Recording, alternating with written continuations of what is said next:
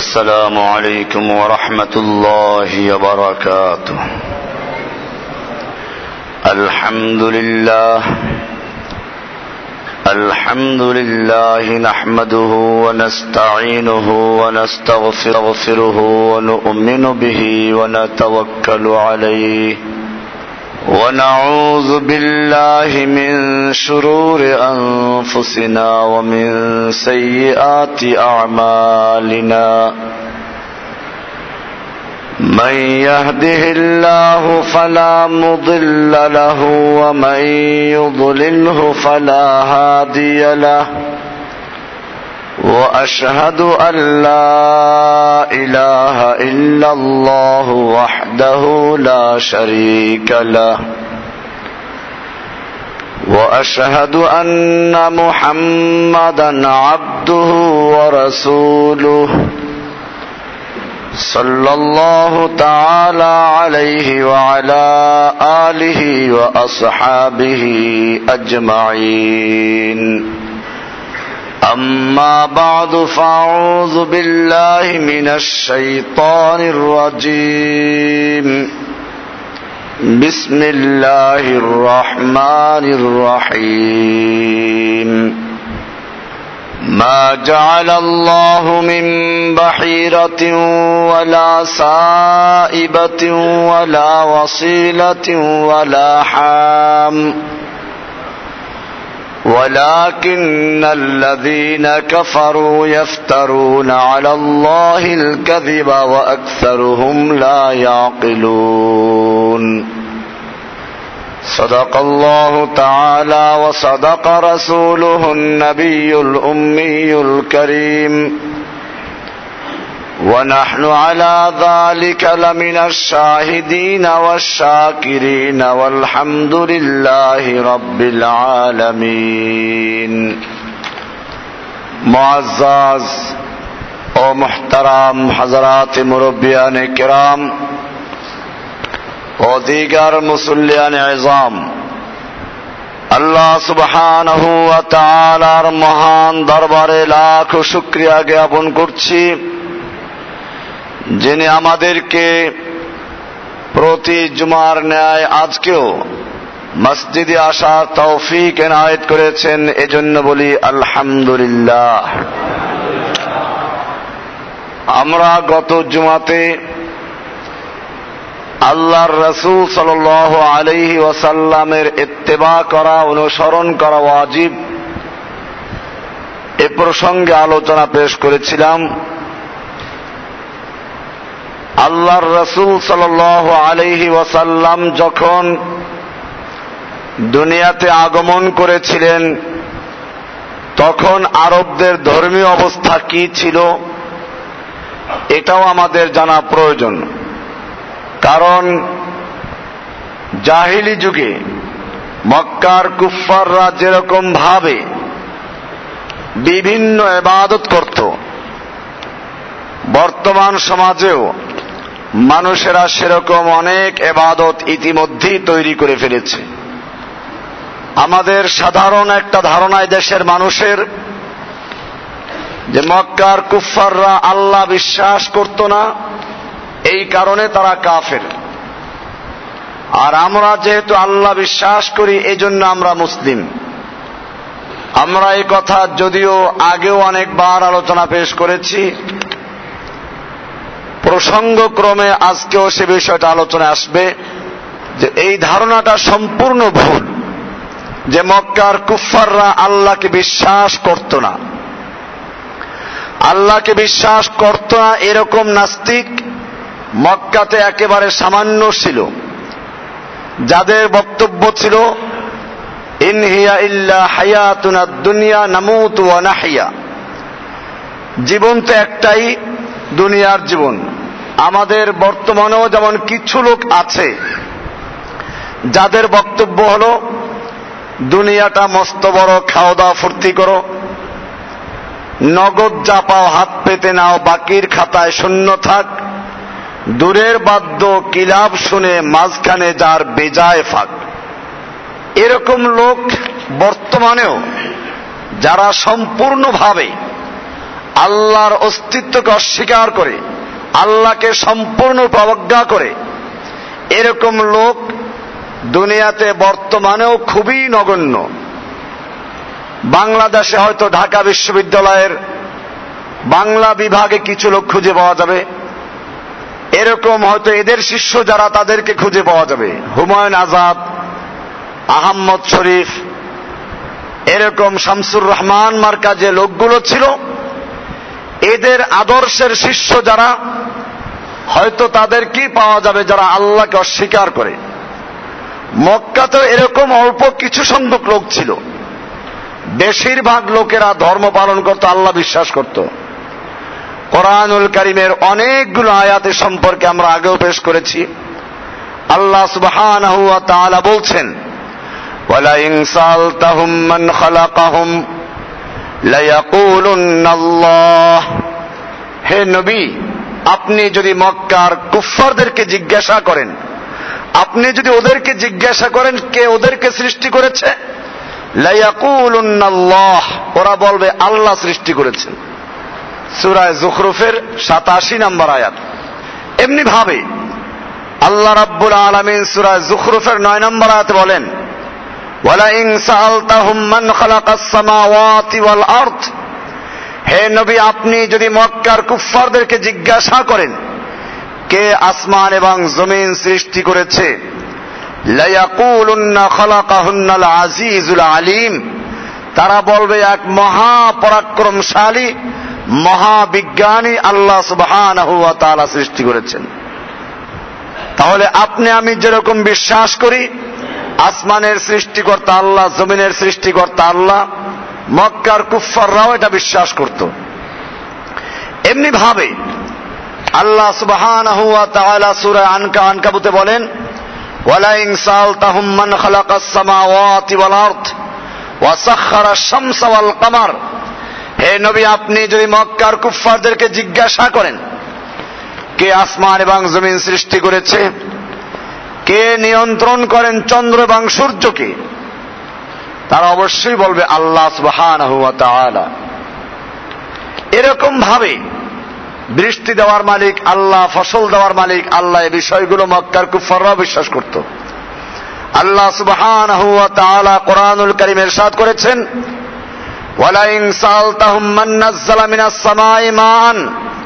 হে নবী, আপনি যদি মক্কার কুফফারদেরকে জিজ্ঞাসা করেন কে আসমান থেকে পানি বর্ষণ করে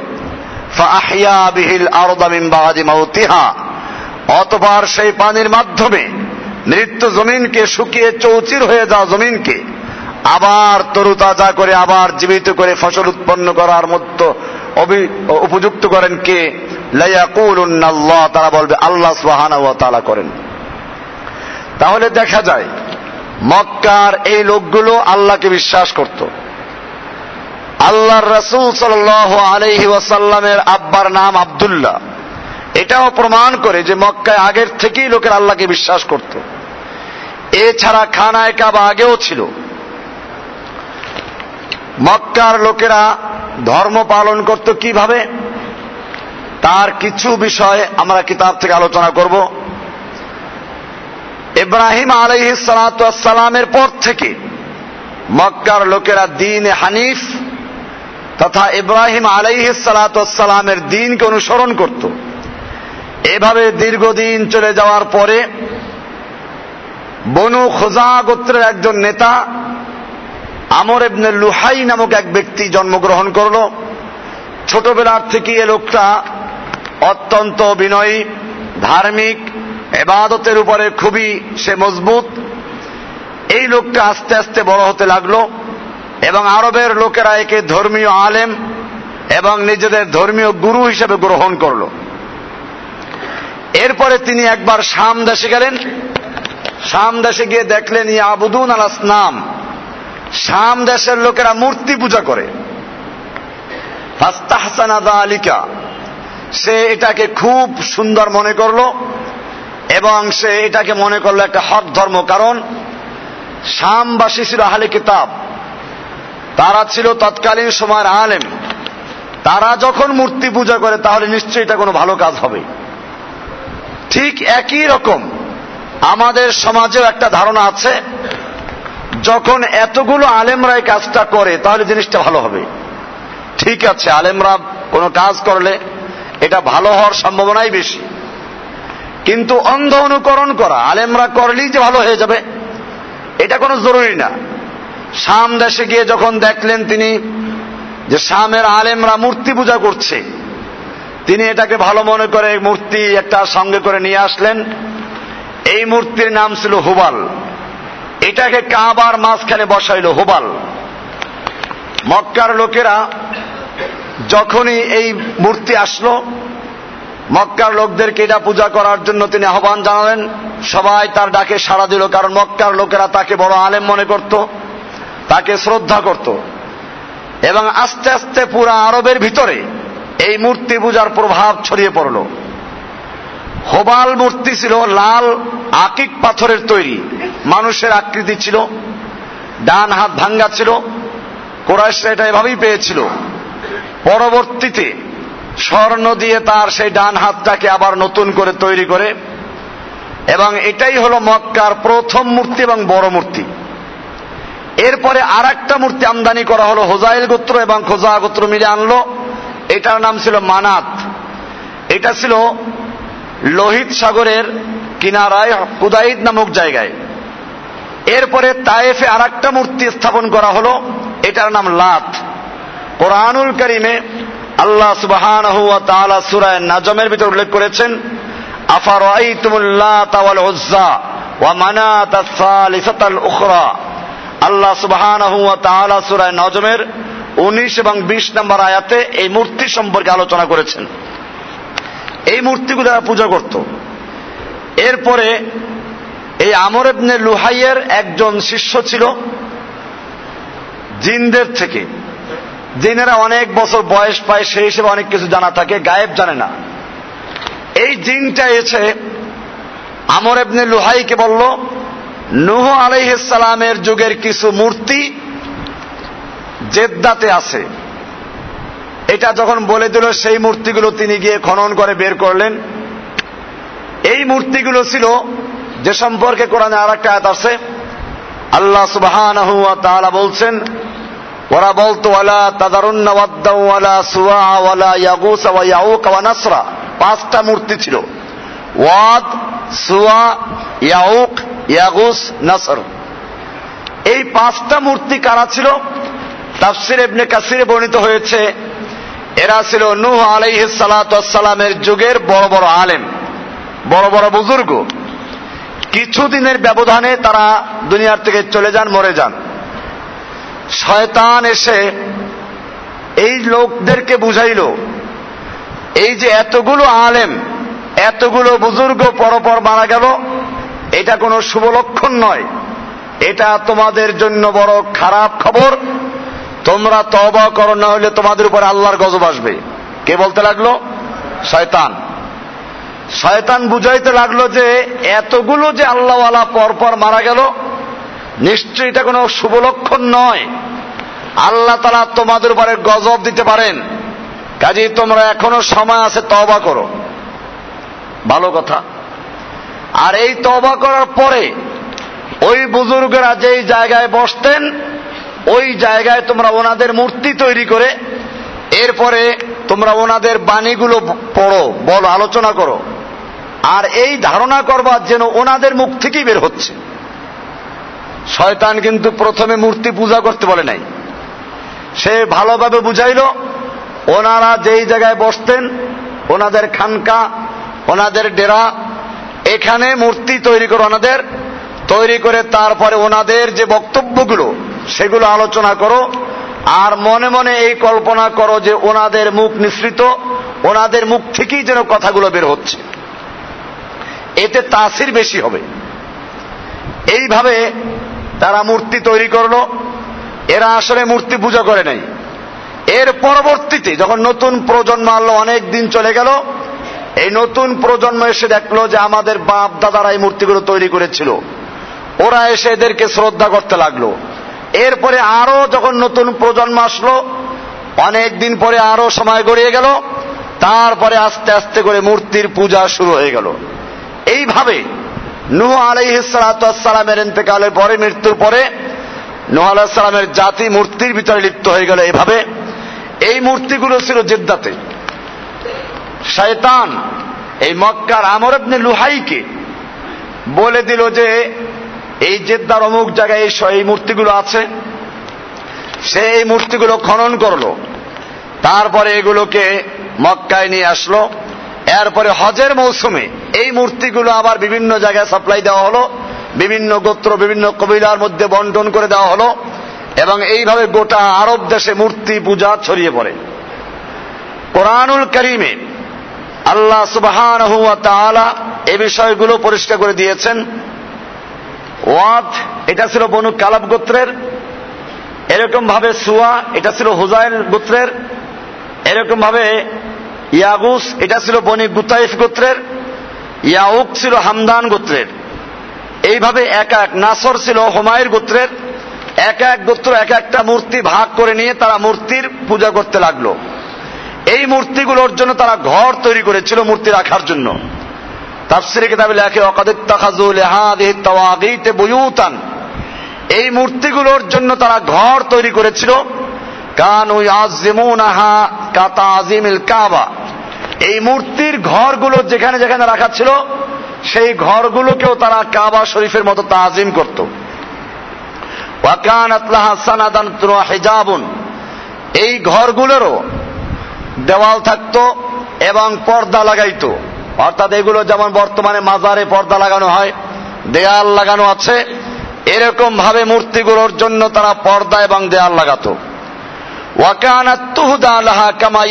কাবা।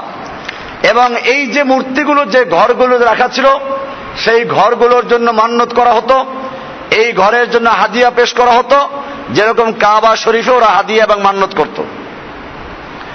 এরপরে এরা কাবা শরীফকেও সম্মান করত। এইভাবে মূর্তি পূজা গোটা আরব দেশে ছড়িয়ে পড়ল। আরবের লোকেরা মূর্তি পূজায় জড়িত হয়ে গেল।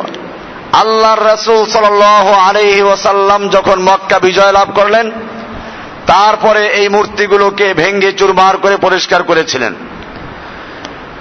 আরবেরা এই মূর্তিগুলোর এবাদত করত কীভাবে?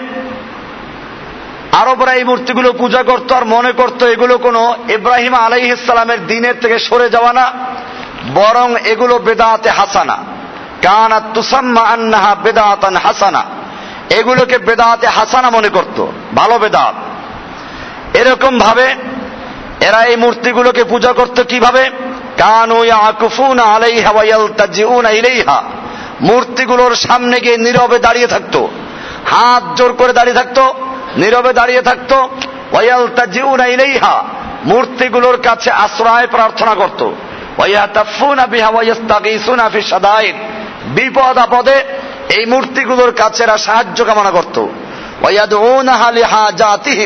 নিজেদের প্রয়োজনের সময় হাজতের জন্য এদেরকে, এদের কাছে আবেদন করে দোয়া করত।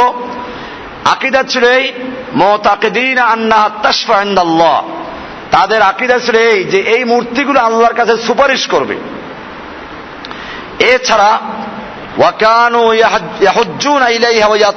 হাওলাহা। এই যে মূর্তিগুলো, এই মূর্তিগুলোর চারদিকে তারা তফ করত। খানায় কাবা যেরকম তফ করা হয়, এরকম মূর্তিগুলোকে তারা তফ করত। খানায় কাবা যেমন হজের মৌসুমে লোকেরা জড়ো হয়, ঠিক মূর্তিগুলোর সামনেও তারা জড়ো হতো। আমরাও দেখি বর্তমানে এই যে মক্কার লোকদের মূর্তি পূজাগুলো এখন মাজারে রূপান্তরিত হয়েছে। মাজারে গিলাপ চড়ানো হয়, মাজারে দেওয়াল আছে, মাজারের উপরে চাদর চড়ানো হয়। এরপরে মানুষেরা তফ করে, টাকা দেয়, পয়সা দেয়, প্রার্থনা করে।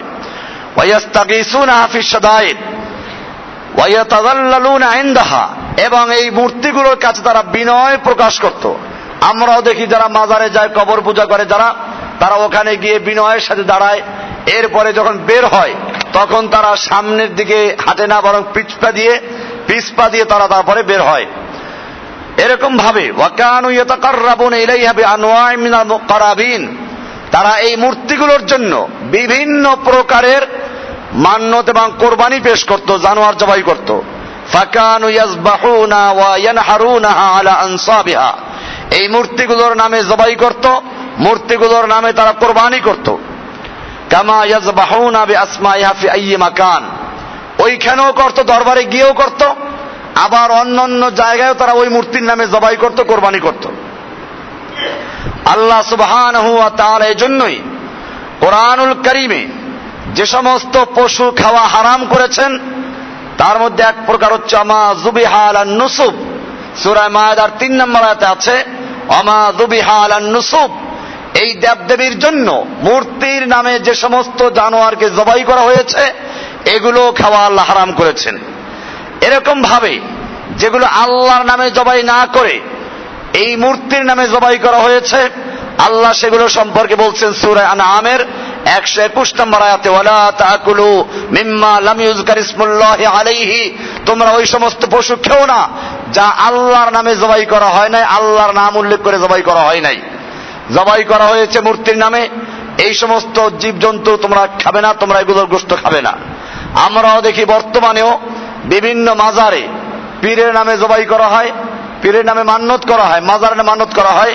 এই আয়াত থেকে বোঝা যায় যে যেমন ভাবে মূর্তির নামে যে সমস্ত পশু জবাই করা হয়, এগুলো যেমন হারাম এরকম ভাবে দেব দেবীর নামে যে সমস্ত পশু জবাই করা হয় সেগুলো কি? হারাম। এমনি ভাবে ওরা নিজেদের খাবার, নিজেদের যে ফসল আদি, এইগুলোর একটা অংশ দেব দেবীর জন্য বরাদ্দ করত। ওয়াকান আমিন আনোয়াই তাকাররুব ইলা হাদিল আসনাম আল আওসান, আন্নাহুম কানু ইয়াখুসসুনা লাহা শাইআন মিন মাআকিলিহিম ওয়া মাশারিবিহিম হাসবা মা ইয়াবদু লাহুম। নিজেদের খাবারের একটা অংশ, নিজেদের পানীয়ের একটা অংশ, সম্পদের একটা অংশ, নিজেদের ফসলের একটা অংশ, পশুদের একটা অংশ এদের জন্য বরাদ্দ রাখত।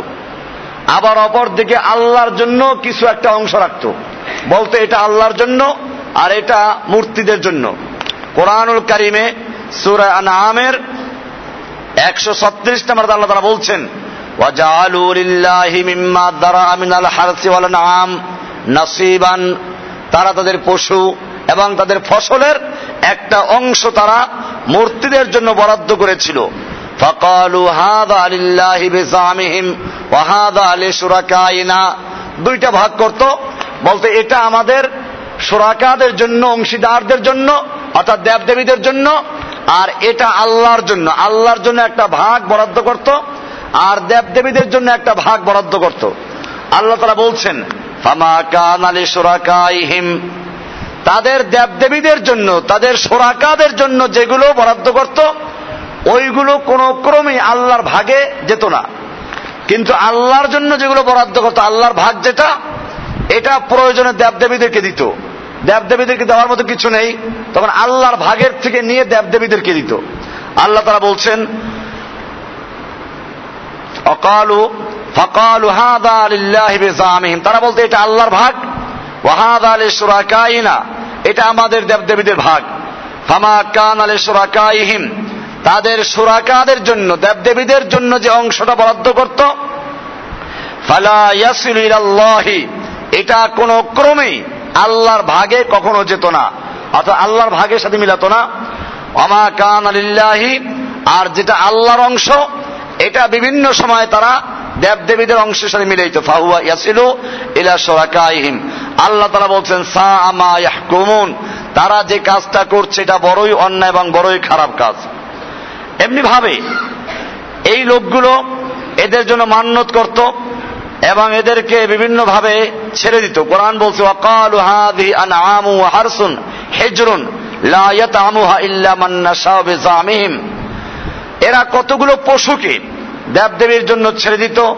পশুগুলোকে ওরা বলতে, এগুলো আল্লাহর সার, আল্লাহর বলদ, এগুলো, এগুলোকে জবাই করা যাবে না, এগুলো খাওয়া যাবে না। এরকম কিছু পশুর নামও তারা নির্ধারণ করেছিল। যেমন কোরআনুল করিমের সুরায় মায়দার একশো তিন নম্বরে আল্লাহ বলছেন, মা জার আল্লাহ মিন বাহিরাতিন ওয়ালা সাইবাতিন ওয়ালা ওয়াসিলাতিন ওয়ালা হাম। আল্লাহ সুবহানাহু ওয়া তাআলা বলছেন যে ওরা বাহিরা, সাইবা অসিলা হাম, এগুলো যে নির্ধারণ করেছে যে এগুলো আল্লাহর পশু, এগুলো খোদাই পশু, এগুলো আল্লাহর জন্য বিশেষ বরকত রাখে, এরা জবাই করে খেত না, এগুলো ছেড়ে দিত। এগুলোতে যা খাইতো, স্বাধীনভাবে চলাফেরা করত। আল্লাহ বলছেন যে আল্লাহ তালা এরকম কোন জিনিস ঘোষণা করেন নাই, বরং তারা কাফারু ইয়াফতারুন বরং যারা কাফের, তারা আল্লাহর উপরে মিথ্যা অপবাদ লাগিয়েছে, এগুলো এগুলো তারা তৈরি করেছে। এমনি ভাবে এটা সূরা মায়দার 103 নম্বর আয়াত সুরায় আনামের একশো উনচল্লিশ নম্বর আল্লাহ তালা বলছেন অকালু মাফি বুতুনে হাদিল আনামে খালে সতানলি দুকুরিনা ও মুহাররামুন আলা আজওয়াজিনা। ওরা বলতে, এই পশুর পেটে যে বাচ্চা হবে, এগুলো আমাদের পুরুষদের জন্য খাস, মেয়েদের কোনো অংশ নাই। এরকম তারা এক একটাকে এক একটা নিয়ম তৈরি করত। আবার যদি বলতো আইয়াকুম মাইতাতান ফাহুম ফি সুরাকা আর যদি পেটের বাচ্চাটা মুর্দ হতো তাহলে বলতো এখানে আমাদের ছেলে মেয়েদের সবাই ভাগ আছে। আর জীবিত হলে মেয়েদের ভাগ নেই, পুরুষদের ভাগ আছে। এরকম অনেকগুলো ভাগ করত। তাফসিরের কিতাবে এই সাহেবা ওয়াসিলা, হাম এগুলোর সংজ্ঞা দেওয়া আছে। একাধারে কোনো উটনি, কোনো উট, স্ত্রী উটনির যদি দশটা মাদি বাচ্চা হতো, এটাকে তারা বলতো, এটাকে বলতো সাহেবা মানে এটা, এখন এটা আল্লাহওয়ালা হয়ে গেছে। দশটা একাধারে মাদি বাচ্চা দেওয়ার কারণে, উট দেওয়ার কারণে, এটা এখন খোদাই গাভী, এটা আর কোনো কাজে লাগান যাবে না, পিঠে বোঝা বহন করা যাবে না, এটাকে আটকানো যাবে না, এটা স্বাধীনভাবে ঘোরাফেরা করবে, যা ইচ্ছা তা খাবে। এরকম ভাবে অসিলা, হাম এক একটা সংজ্ঞা আছে। বিভিন্ন নাম দিয়ে এই পশুগুলোকে ছেড়ে দেওয়া হতো।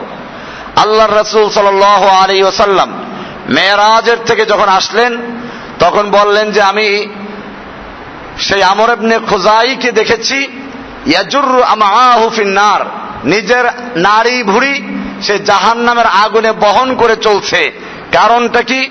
এই লোকটা প্রথম এই প্রথা চালু করেছিল। বুখারি, মুসলিম সাহাদিসের সব কিতাবগুলোতে আছে। মক্কার লোকেরা এই মূর্তিগুলোর যে পূজা করত, এটা কেন করত সে বিষয়টাও কোরআনে বলা আছে।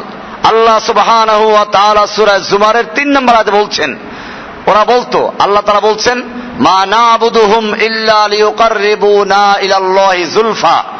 আমরা এই দেব দেবী এই মূর্তিগুলোর পূজা এজন্য করি যে এরা আল্লাহর নিকটে আমাদেরকে পৌঁছাইয়া দিবে। তাহলে এই যে মূর্তিগুলো পূজা করত, এই মূর্তি পূজার মূল রহস্য ছিল আল্লাহকে পাওয়া মূর্তিগুলো আল্লাহ পর্যন্ত পৌঁছাইয়া দিবে। কোরআন বলছে, সুরায় ইউনুসের আঠারো নম্বর আয়াত আল্লাহ তারা বলছেন ويعبدون من دون الله ما لا يضرهم ولا ينفعهم ويقولون هؤلاء شفعاؤنا عند الله আল্লাহ রাব্বুল আলামিন বলেন যে ওরা আল্লাহকে বাদ দিয়ে এমন জিনিসের পূজা করে আবাদত করে যে কোনো ক্ষতি করতে পারে না কোনো উপকার করতে পারে না বরং তারা বলে যে এই জিনিসগুলোই আমাদেরকে আল্লাহর কাছে সুপারিশ করে পৌঁছে দিবে আল্লাহ বলেন, এরা নিজেরও কোনো ক্ষতি করতে পারে না, নিজের কোনো উপকার করতে পারে না। এরা কি করে তোমাদেরকে আল্লাহ পর্যন্ত পৌঁছাইবে, তোমাদের জন্য সুপারিশ করবে? তাহলে আমরা মোটামুটি মক্কার লোকেরা যে আল্লাহর নবীর যুগে, আল্লাহর নবী যখন আগমন করলেন, তখন যে মূর্তি পূজা করত এবং কত প্রকারের মূর্তি ছিল এবং মূর্তি পূজার প্রথা কবের থেকে আসলো, মোটামুটি আমরা একটা ধারণা পেয়ে গেলাম, এইভাবে মূর্তি পূজার প্রচলন শুরু হয়। আমরা দেখি বর্তমানেও আমাদের সমাজে এক তো মাজার পূজারী যারা, তারা এই সবগুলোই করে। মাজারে চাদর দেওয়া, মাজারে দেওয়াল তৈরি করা, মাজারে বিল্ডিং তৈরি করা, মাজারওয়ালার কাছে প্রার্থনা করা, এরপরে মূর্তি তৈরি করা, এরপরে বিভিন্ন পীরদের ছবি অন্তরে বসানো হচ্ছে, যেভাবে মূর্তি পূজকরা, মূর্তি তৈরি করেছিল ন্যাক নিয়েতে। আমি এই জন্য বলেছি, মূর্তি পূজকরা মূর্তি তৈরি করেছিল যাতে তাসির বেশি হয়। ঠিক তেমনি ভাবে আমাদের সমাজেও লোকেরা মূর্তি পূজার পরিবর্তে এখন জীবিত পীরদের পূজা শুরু করেছে। পীরদের ছবি রাখা মেয়ে লোকেরা যেই মুড়িদের বিভিন্ন পীরের কাহিনী আছে মুরিদরা তাদের পীরের ছবিটা ঘরে রাখে মুরিদরা তাদের পীরের ছবি মেয়ে লোক হলে স্বর্ণের লকেটের সাথে রাখে, চেইনের সাথে লাগায়। এরকম ভাবে পীরের মোরাকাবা করতে হয়। মোরাকাবা করার কতগুলো নিয়ম আছে? মোরাকাবা করতে গিয়ে পীর সাহেবের প্রথম মাথার কল্পনা করা যাবে না। কল্পনা শুরু করতে হবে পায়ের দিক থেকে। প্রথমে পীর সাহেবের পা দুটোকে কল্পনা করতে হবে এবং মনে মনে ভাবতে হবে, আমার অন্তরে পীর সাহেবের পার এখন স্থান। এরপর আস্তে আস্তে উপর উঠবে, এরপরে চেহারার দিকে যাবে। ডাইরেক্ট যদি প্রথমে চেহারার কল্পনা করো, তাহলে কিন্তু একেবারে তাজাল্লিতে সারখার হয়ে যাবে পুরে, আগুনে পুড়ে এজন্য পায়ের দিক থেকে এই মোরাকাবা করতে হবে। আমার ভাইয়েরা আল্লাহর রসুল সাল্লামের সময় যখন ইসলাম প্রচার করা শুরু করলেন, আমাদেরকে দেখতে হবে যে আল্লাহর নবীর সাহাবিরা আল্লাহর নবীর মতো ব্যক্তির মোরাকাবা করেছেন কিনা। সুফিদের একটা বড় তরিকা আছে ফানাফিস শাইখ, পীরের ভিতরে ফানা হয়ে যাওয়া। মানে পীরের ভিতরে কল্পনা করতে করতে নিজেকে বিলীন করে দেওয়া। এই জন্য অনেক কাহিনীও আছে। কোন এক বুজুর্গের কাছে একজন পীর গেছে, একজন মুরিদ গেছে মুড়ি হওয়ার জন্য। তো বলল যে, তুমি সবচেয়ে বেশি ভালোবাসো কোন জিনিসটাকে? আমি সবচেয়ে ভেলো, ভালোবাসি একটা মহিষ আছে আমার মহিষটাকে। বলে, যাও বস্তি দিকে মহিষের মোরাকাবা করো। ওই লোকটাকে মুরিদ গিয়ে পীরের হুকুম মতো মহিষের মোরাকাবা করতে শুরু করল। মোরাকাবা মানে হচ্ছে ধ্যান করা। মানে মহিষের চোখ বন্ধ করে ওই মহিষের বডিটাকে অন্তরে বসানো। এই ধ্যান করতে লাগল তিন দিন পরে। পীর সাহেবকে বললেন যে এই সলিমুদ্দিন, বের হয়ে আসো। লোকটা দৌড় দিয়ে চলে আসলো। পীর সাহেব বললেন যে না তোর এখনও মোরাকাবা হয় নাই? এরপরে আরও তিন দিন করল। এরপরে একদিন গিয়ে পীর সাহেব ডাক দিল আব্দুর রহমান, আব্দুর রহিম, আব্দুল সালিম, কোথায় আসো জলদি আসো। আসে না। হুজুর, আসব কি করে? ওই যে মহিষটা দরজা দাঁড়ানো আছে সিং দুটো দেখা যাচ্ছে বড়, যদি আঘাত করে। পীর সাহেব এবারে বুঝলেন যে হ্যাঁ এবারে সে মহিষের মোড়া কাবা করতে করতে এখন চতুর্দিকে মহিষ দেখে। বলল, না, তুমি চলে আসো। কোনো ভয় নাই, এখানে কোনো মহিষ নাই, আমি আছি। এরপরে পীর সাহেব তাকে রুমে নিয়ে গেলেন। এরপর রুমে নিয়ে ফয়েজ দিলেন। ফয়েজ দেওয়ার সঙ্গে সঙ্গে এতক্ষণ পর্যন্ত যেই মোহাব্বতটা পয়দা হয়েছিল, মহিষের সঙ্গে, যে ধার দেখতা হো ভয়েসে ভয়েস হয় যেদিকে তাকাই সেদিকে মহিষ আর মহিষ। এখন ওইটা কাটা করে আল্লাহর সঙ্গে সংযোগ দিয়েছে। এখন যেদার দেখতে হো আল্লাহ আল্লাহ আল্লাহ সঙ্গে পৌঁছে দিল ডাইরেক্ট একেবারে। এই হলো কাহিনী। আমি আবার ভাইদেরকে বলতে চাই, আল্লাহর নবী মোহাম্মদ রসুল্লাহ সাল্লাম সাহাবায়ক রামদেরকে এরকম কোন ফয়েজ দিয়ে তারপরে আল্লাহর অলি বানিয়ে দিয়েছেন কিনা? এখন আবার একটা যুক্তি পেশ করে। যুক্তি পেশ করে কি? কই যে গুই সাহেবের ডিম তাও দেয় দূরের থেকে। তো গুই সাহেব যদি দূরের থেকে ডিম তাও দিতে পারে, তাহলে আল্লাহর অলিরা দূরের থেকে ফয়েজ দিতে কেন পারবেন না?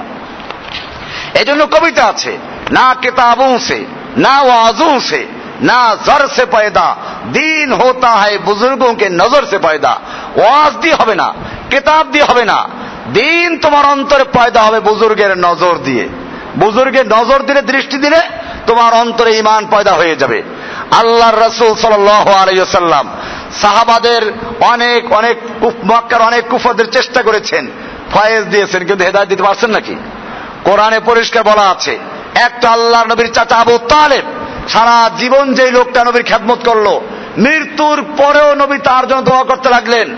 আল্লাহর পক্ষ থেকে আয়াত নাজর হয়ে গেল হে নবী, আপনি যাকে পছন্দ করেন, যাকে ভালোবাসেন, তাকে হেদায়ত দিবেন। আপনাকে এই ক্ষমতা দেওয়া হয় নাই। বরং আল্লাহ তালা যাকে ইচ্ছে করেন, তাকে হেদায়ত দান করেন। আল্লাহর নবী কি তার চাচা আবু তালেবকে হেদায়ত দিতে পেরেছেন? এরপরে সুরা আবাসা, তিরিশ পর একটা সুরা। এটা পড়লে আপনি পাবেন। আল্লাহর নবীর কাছে মক্কার নেতার আবেদন করল। আমরা আপনার বক্তব্য শুনতে চাই, আপনার ওয়াজ শুনতে চাই, কিন্তু আপনার কাছে ওই যে গরিব সাহাবিরা বসে, ওদের সঙ্গে আমাদের বসলে আমাদের মান সম্মানের একটু ক্ষতি হয়। এই জন্য আপনি আমাদের জন্য একটু আলাদা সময় দান করুন। আল্লাহর নবী সাল্লাম দিনের দাওয়াতের স্বার্থেই ওদের জন্য একটা আলাদা সময় বরাদ্দ করলেন, সাহাবিদেরকে দূরে সরিয়ে দিলেন। একজন অন্ধ সাহাবি। তিনি আর এই বিষয়টা জানতেন না। তিনি মসজিদে অন্য দিনের মতো আবার ঢুকে পড়েছেন। বলেন, ইয়া রাসূলুল্লাহ, আল্লিমনি মিম্মা আল্লামাকাল্লাহ। হে আল্লাহর নবী, আল্লাহ তাআলা আপনাকে যে এলেম দান করেছেন, ওই এলেমের থেকে আমাকে কিছু এলেম দান করেন। আল্লাহ নবী এদেরকে নিয়ে বসে আছেন। তো মানুষ যখন বিরক্ত হয়, তার চেহারায় তার ছাপ লক্ষ্য করা যায়, ভুরুটা সংকুচিত হয়ে যায়, চেহারাটা মলিন হয়ে যায় গালে ভাঁজ পড়ে যায়, কপালে ভাঁজ পড়ে। আরবিতে বলা আবাসা। ওই অনেকের নাম আছে আব্বাস, আবাসা। আল্লাহ সুবাহান আল্লাহর রসুলের এই অবস্থা দেখলেন, ওই সাহাবিকে সরিয়ে দেওয়া হলো। আল্লাহ তালা সঙ্গে সঙ্গে নাজিল করলেন আমা। আমার নবী আসে চেহারা মলিন করে ফেলেছে ভুরু সংকুচিত করেছে একজন অন্ধ লোক তার কাছে এসেছে জন্য। এরপর আল্লাহ তালা বলছেন অমায়ুদ্রিকার আল্লাহ জাক্কা আপনি কি জানেন? হতে পারে এই লোকটা আত্মাকে শুদ্ধ করবে, পরিচ্ছন্ন করবে, এই লোকটা হেদায়ত গ্রহণ করবে, আর যারা বিমুখ, আপনি তাদের নিয়ে বসে আছেন। এইরকম আয়াত নাজল হয়ে গেল। আল্লাহর নবী সাল্লাম ওই নেতাদেরকে সরিয়ে অন্ধ সাহাবিকে বুকে জড়িয়ে ধরলেন। এরপর ওই সাহাবিকে দেখলেই বলতেন এই হলো সেই ব্যক্তি যার কারণে আমার আল্লাহ আমাকে তিরস্কার করেছেন। এটা আল্লাহ রসুল গর্ব করতেন যে আমাকে এই লোকটার কারণে তিরস্কার করেছেন আল্লাহ তালা তো এইভাবে আল্লাহর রসুল সাল্লাম ফয়েজ দিলেন, ইচ্ছে করলেন, কিন্তু কাজ হলো না। বোঝা গেল হেদায়ত দেওয়ার মালিককে। আর এখন যে ফয়েজ দিয়ে সাপের মতো ফয়েজ দেয়, গুই সাপে ফয়েজ দেয়, তো গুই সাপে দূরের থেকে ডিমে তাও দিতে পারলে পীর কেন পারবেন না? এরপরে আমি একটা মাহফিলে ছিলাম কয়েকদিন আগে বরগুনাতে। সেখানে এক বক্তা বয়ান করতে লাগল, যেই মামলার উকিল নাই, সেই মামলার তদবির নাই, যেই মামলার তদবির নাই, সেই মামলার কামিয়াবি নাই। তার মানে একটা দুনিয়ার জজের কাছে একটা কথা উপস্থাপন করতে হলে যেমন উকিল ধরতে হয়, ঠিক এরকম ভাবে। আমরা দুনিয়ার আসামি, আমাদেরকেও আল্লাহর কাছে কোনো কথা বলতে হলে কি লাগবে? উকিল ধরতে হবে, উকিল ছাড়া পারা যাবে না। এই উকিল হচ্ছে পীর সাহেবেরা। কাজে যেই মামলার উকিল নাই, ওই মামলার তদবির নাই। যেই মামলার তদবির নাই, ওই মামলা কি নাই? কামিয়াবি নাই, ওই মামলার রায় পাওয়া যাবে না। আমি আপনাদেরকে পরিষ্কার করতে চাই দুনিয়ার উকিলেরা, দুনিয়ার একটা একটা চরম বেয়াদবি, আল্লাহকে তুলনা করেছে কার সঙ্গে? দুনিয়ার একটা সামান্য জজের সঙ্গে। যেই জজ নিজের কোনো ক্ষমতা নাই, নিজে যদি চোখেও দেখে একটা লোক একটা হত্যা করেছে, তারপরেও সে সাক্ষী প্রমাণ ছাড়া ফাঁসির রায় দিতে পারবে? পারবে না। তার এখানে ক্ষমতা নাই। এমনি ভাবে একটা জজ, সে অন্তরের খবর জানে না। আল্লাহ কি করেন? অন্তরের খবর জানেন। আল্লাহ হচ্ছেন সার্বভৌম ক্ষমতার মালিক। আল্লাহ তারা যা করবেন, সেই ক্ষেত্রে আল্লাহ কারও কাছে জবাবদেহি করতে বাধ্য নন। বাকি দুনিয়ার সমস্ত মাখলুক আল্লাহর কাছে জবাবদেহি করতে বাধ্য। তাহলে আল্লাহ বাধ্য নন। আল্লাহ সার্বভৌম ক্ষমতা মালিক। দুনিয়ার কোন জজ, দুনিয়ার কোন বিচারক কি সার্বভৌম ক্ষমতা মালিক আছে? আল্লাহ তারা অন্তরের খবর পর্যন্ত জানেন। আলী মুম্বিদাদি সুদূর। দুনিয়ার জজেরা কি অন্তরের খবর জানে কারও? আর জানলেও সে জানা দিয়ে সে বিচার করতে পারবে? দুনিয়ার জজেরা বিচার করার জন্য সাক্ষী নির্ভরশীল। সাক্ষী ছাড়া বিচার করতে পারে না। অপরদিকে আল্লাহ সুবহান হুয়া বিচারের জন্য কোন সাক্ষীর প্রয়োজন নেই। আল্লাহর নিজের এলেম যথেষ্ট, ঠিক কিনা? আমার ভাইয়েরা এমনি ভাবে আল্লাহ সুবহান কোরআনুল কারিমে পরিষ্কার বলে দিয়েছেন, আমার কাছে কোনো জজ নাই, কোন উকিল নাই। কোন সুপারিশকারীর সুপারিশ কার্যকর হবে না। আল্লাহ ওয়ালা কোনো কিছু গ্রহণযোগ্য হবে না। আর সুপারিশ করার জন্য আল্লাহ তালা কেয়ামতের মাঠে যাদেরকে অনুমতি দিবেন, তারা পাবে। সুপারিশের বিষয়ে খুব খেয়াল রাখবেন। সুপারিশ করতে পারবে। সেটা দুনিয়ায় কেউ গ্যারান্টি দিতে পারে না যে আমি দেব। আরে বেটা, তুই যে সুপারিশ করবি, তোর নিজের মুক্তি পাবে তার নিশ্চিত পাইলি কোথায়? আল্লাহর নবী সাল্লাম কিছু সাহাবা একরামদের সম্পর্কে বলেছেন ওহির মাধ্যমে, এরা জান্নাতি। তাদের গ্যারান্টি ছিল। তারপরে ওই বড় বড় সাহাবিরা হজ হোজাইফার কাছে যাইতেন। হোজাইফার কাছে মোনাফিকদের তালিকা ছিল। বলতেন, আল্লাহর নবী যে মোনাফিকদের তালিকা দিয়েছেন, তার মধ্যে আমার নামটা আছে কিনা? এত ভয় করতেন যেই সাহাবিদেরকে আল্লাহর রসুল সাল্লাম জান্নাতের সুসংবাদ দিয়েছেন আল্লাহর থেকে জানার পরে, সেই সাহাবিদের এত ভয় ছিল। আর আমাদের এরা উকিল বানিয়ে ফেলল। উকিল ধরা মানি হচ্ছে, এরা তো নিশ্চিত মুক্তি পেয়ে যাবে। এরপরে আমাদের জন্য সুপারিশ করার তারা উকিল। এই অর্থ যদি এদের সন্দেহ থাকতো যে আমাদের পীর সাহেব নিজে মুক্তি পাবেন কিনা, এর কোনো গ্যারান্টি নাই, তাহলে পীর সাহেবকে উকিল মনে করতো?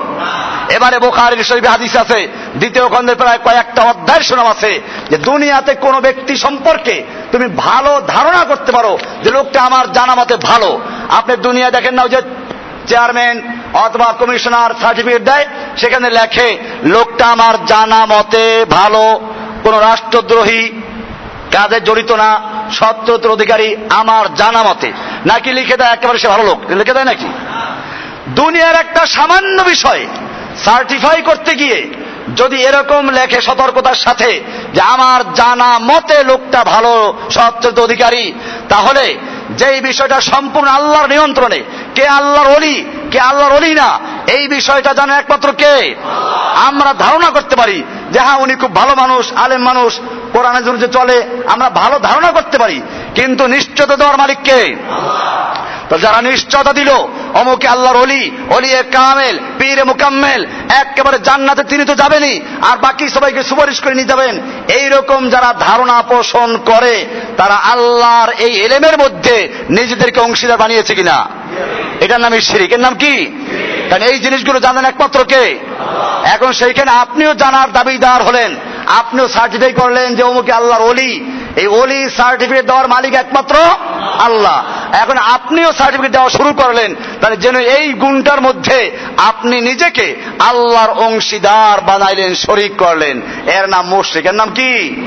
মুশরিক। সিরিকি লিপ্ত লোকগুলো। আমার ভাইয়েরা, এরপরে সুপারিশের যে বিষয়টা, সুপারিশ সম্পর্কে কোরআনে বলা আছে যে আল্লাহ তাআলার অনুমতি ব্যতি রেখে কেউ সুপারিশ করতে পারবে না। আয়াতুল কুরসি পড়েন নাই? আয়াতুল কুরসিতে বলা আছে, মান মান ইনদাহু ইল্লা বিইذনি কে সে? মান। আল্লাহ প্রশ্ন করছেন, মান কে সে? তোমরা যে বলো, সুপারিশ করে নিয়ে যাবে, পার করে নিয়ে যাবে, কে সে? মান।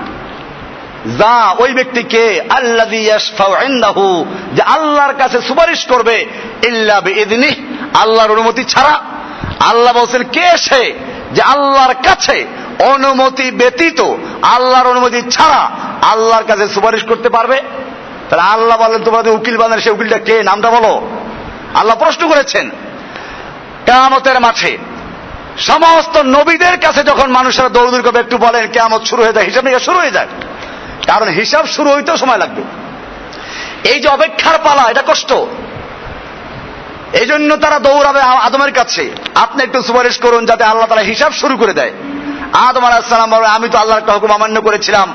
যদিও আল্লাহ ক্ষমা করে দিয়েছেন, কিন্তু আল্লাহ যে আজকে অতিশয় রাগান্বিত, যদি আমাকে জিজ্ঞেস করে বসেন, তুমি সুপারিশ করছ, তুমি অন্যায় করেছিলা? আমি কোন উত্তর দিতে পারব না, হা হা, নাফসি নাফসি, আমি নিজেকে বাঁচাই। তোমরা যাও নু আলাহিসাল্লামের কাছে তিনি আউ্বাল রসুল, প্রথম রসুল। তার কাছে যাও। লোকেরা তার কাছে যাবে। তিনিও বলবেন যে, আমি তো আমার কমের জন্য বদ্ধ করে ফেলেছিলাম। আল্লাহ যে আমাকে ধরে ফেলে, মুসার কাছে যাও। মুসা এক একটা বলবেন এরকম আমি তো একটা লোকে থাপ্পড় মেরে মেরেই ফেলছিলাম। আল্লাহ যদি আবার ধরে ওটাকে, তোমরা ইব্রাহিমের কাছে যাও। ইব্রাহিম বলবে, আমি জীবনে তিনটা মিথ্যে কথা বলেছিলাম। যদিও সত্যিকার মিথ্যে কথা সেগুলো। অনেক লম্বা কাহিনীগুলো। তোমরা এরকম এক একজনের কাছে যাও। শেষ পর্যন্ত সব নবীরা যখন করবেন আমাদের নবীর আগে নবী সাল্লাম বলেন, তোমরা মোহাম্মদ সাল্লাহের কাছে যাও। লোকেরা সব আমাদের প্রিয় নবীর কাছে আসবেন।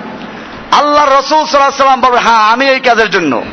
এই বলে তিনি সেজদায় পড়ে যাবেন। আরও সে তলে সেজদা করবেন। হাদিসে বলা আছে আমি আল্লাহর কাছে সেজদায় পড়ে আল্লাহর এত হামদ এবং সানা করব, এত প্রশংসা করব, যার ভাষাগুলো আমাকে এখন পর্যন্ত শিক্ষা দেওয়া হয় নাই। আমাকে আল্লাহ তারা তখনই শিক্ষা দিবেন আল্লাহর হামদ এবং সানা করতে করতে। এক পর্যায়ে আল্লাহ তারা অনুমতি দিবেন। এই অনুমতি। মাংজাল্লাযী ইয়াশফা ইনদাহু ইল্লা বিইذনি আল্লাহর অনুমতি চলে আসবে, ইয়া মুহাম্মদ ইরফা রাসাক ওয়াশফা তুশাফা ওয়াসাল তুতা। হে মুহাম্মদ, তুমি মাথা উঠাও। সাল্লাল্লাহু আলাইহি সাল্লাম তুমি মাথা উঠাও।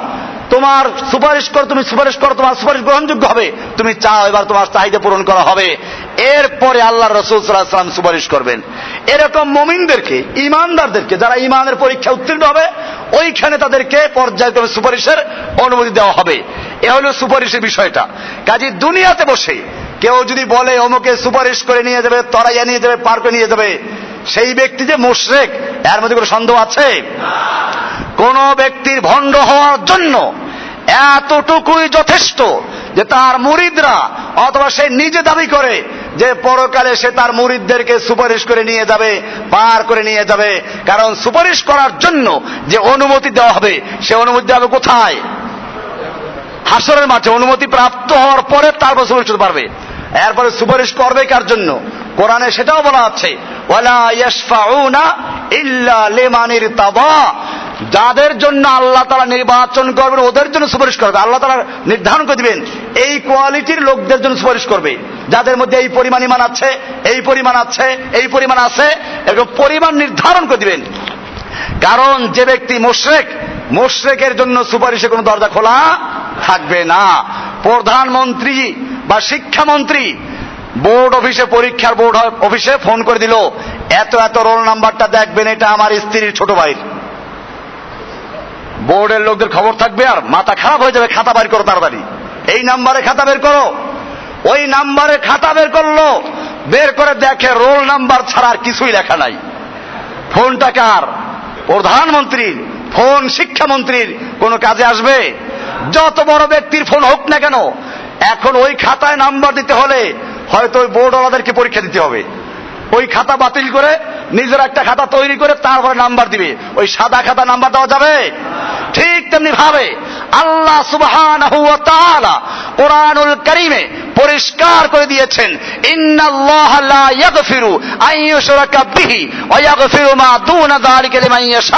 যারা আল্লাহর সঙ্গে শিরিক করে, আল্লাহ তাআলা সেই শিরিক যুক্ত ব্যক্তি যে শিরিক নিয়ে মারা গেল, এই ব্যক্তিকে আল্লাহ ক্ষমা করবেন না। শিরিকের নিচে অন্য যত গুনাহ করুক, আল্লাহ তারা ইচ্ছে করলে ক্ষমা করে অথবা শাস্তি দিয়ে তাকে জান্নাত দিবেন। কিন্তু শিরিকের গুণ আল্লাহ তাআলা ক্ষমা করবেন না।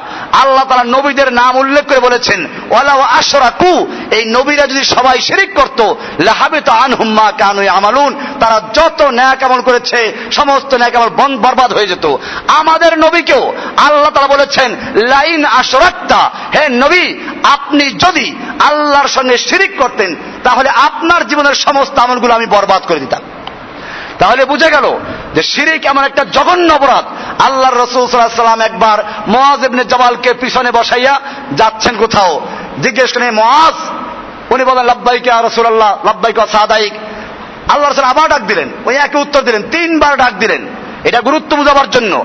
এরপরে আল্লাহ রসুল সাল্লাম বললেন মহাজ তুমি কি জানো, আল্লাহর প্রতি বান্দার কি হক আর বান্দার কাছে আল্লাহর কি হক? তুমি কি জানো যে আল্লাহর হক বান্দার প্রতি কি এবং বান্দার প্রতি আল্লাহর হকটা কি? হক, অধিকার। মোয়াজ বললেন যে আল্লাহ রাসুল আলাম। এ বিষয়টা আল্লাহ এবং আল্লাহ রসুল ভালো জানেন। আল্লাহ রসুল সাল্লাহ সাল্লাম এই প্রশ্ন করেছেন মূলত গুরুত্ব বুঝাবার জন্য। এরপরে বললেন, আল্লাহর হক বান্দার প্রতি এই। আল্লাহর হক বান্দার প্রতি এই যে বান্দা আল্লাহর সঙ্গে কোনো কিছুকে শরিক বানাবে না, অংশীদার বানাবে না। আর আল্লাহর কাছে বান্দার হক হলো এই, যে বান্দা আল্লাহর সঙ্গে কোনো কিছুকে শরিক করল না, তাকে জাহান নামে না দেওয়া। তাকে জাহান নামে না দেওয়া। তাহলে পরিষ্কার হয়ে গেল যে শিরিক যদি কোনো ব্যক্তি করে, শিরিক যুক্ত অবস্থায় যদি তবা না করে মারা যায় তবা করলে ভিন্ন বিষয়, তাহলে তো শিরিক থাকল না আর। দুনিয়াতে মৃত্যুর গড়গড়ার আগ পর্যন্ত সিরেকের থেকে তবা করল কবল হবে। এটা ভালো করে বুঝবেন। সেরেকের গুণা আল্লাহ ক্ষমা করবেন না মানে কি? আপনি এখন সেরেক করে বসছেন, আজকে বুঝতে পারলেন তবা করবেন আল্লাহ মাফ করবেন না? হ্যাঁ মাফ করবেন। এইটা না। মাফ করবেন না মানে হলো, কেউ যদি সেরেকের গুণা নিয়ে মারা যায়, মারা গেল তবা করার সুযোগ হয় নাই, অন্য অন্য গুণা যদি নিয়েও মারা যায় তবা না করেও মারা যায়, কিন্তু শিরিক নাই, আশা করা যায়, আল্লাহ তালা গুণা ক্ষমা করে অথবা আল্লাহ তালা তাকে শাস্তি দিয়ে তারপরে জান্নাত দিবেন। কিন্তু যদি কোনো ব্যক্তি সেরেকের গুণা নিয়ে মারা যায়, সেরেকের গুণা নিয়ে মারা গেল তবা করার সুযোগ পায় নাই, এই ব্যক্তিকে আল্লাহ তালা ক্ষমা করবেন না, এটা আল্লাহ নিজে ঘোষণা করে দিয়েছেন। তাহলে বোঝা গেল পরিষ্কার, এই যে শিরিকের বিষয়গুলো শিরিক এখানে ঢুকলো, যে কি করবে? পীর সুপারিশ করে নিয়ে যাবে। মক্কার কুফাররা মূর্তি পূজা করতে যে উদ্দেশ্যে কোরআন স্পষ্ট করে দিয়েছে, তারা বলতো, মা না আবুদুহুম ইল্লা লিয়ুকাররিবুনা ইলাল্লাহি যুলফা আমরা এই মূর্তিগুলোর পূজা করি, এজন্য যে ওরা আমাদেরকে আল্লাহর কাছে পৌঁছাইয়া দিবে সূরা জুমারের তিন নম্বর আয়াত। এরকম ভাবে আল্লাহ তারা বলছেন ওয়া আবুদুনা মিন দুনিল্লাহি তারা আল্লাহকে বাদ দিয়ে এমন কিছুর পূজা করে, মা লা ইয়াদুররুহুম ওয়া লা ইয়ানফাউহুম যা তাদের কোনো উপকার করতে পারে না, কোনো ক্ষতি করতে পারে না। আর তারা বলে ওয়াকুলুনা হাউলাই শুফাউনা ইনদাল্লাহ এরা আমাদেরকে আল্লাহর কাছে সুপারিশ করে দিবে। আমার ভাইয়েরা স্পষ্ট হয়ে গেল, সুপারিশ করার জন্য আল্লাহ তালা কেয়ামতের মাঠে যাদেরকে মনোনীত করবেন, তারাই সুপারিশ করতে পারবে। যাদেরকে অনুমতি দিবেন, তারা সুপারিশ করতে পারবে। আর সুপারিশও করতে পারবে মন করা না। আল্লাহ তালা যে কোয়ালিটি নির্ধারণ করে দিবেন তাদের জন্য, এর বাইরে সুপারিশ করতে পারবে? কোন মোর্শেকের জন্য সুপারিশ করতে পারবে? এই জন্য বলেছি, শিক্ষামন্ত্রী সুপারিশ করে কাজ হবে না। এরকম নবী রসুল কেউ সুপারিশ করতে পারবে না। যদি কোনো ব্যক্তি শিরিক নিয়ে কি হয় মৃত্যুবরণ করে। কাজে আমাদের মনে রাখতে হবে, আজকে আমি মক্কার আল্লাহ রসুল সাল্লাম যখন আগমন করলেন, সেই সময় মক্কার লোকদের ধর্মীয় অবস্থাটা কি ছিল এবং এইটার সাথে বর্তমানে ধর্মীয় অবস্থা কতটুকু মিল আছে, এটা আলোচনা করলাম। আল্লাহ সুবাহ আমাদের সকলকে বিষয়গুলিকে বুঝার এবং আমল করার তৌফিক দান করুন।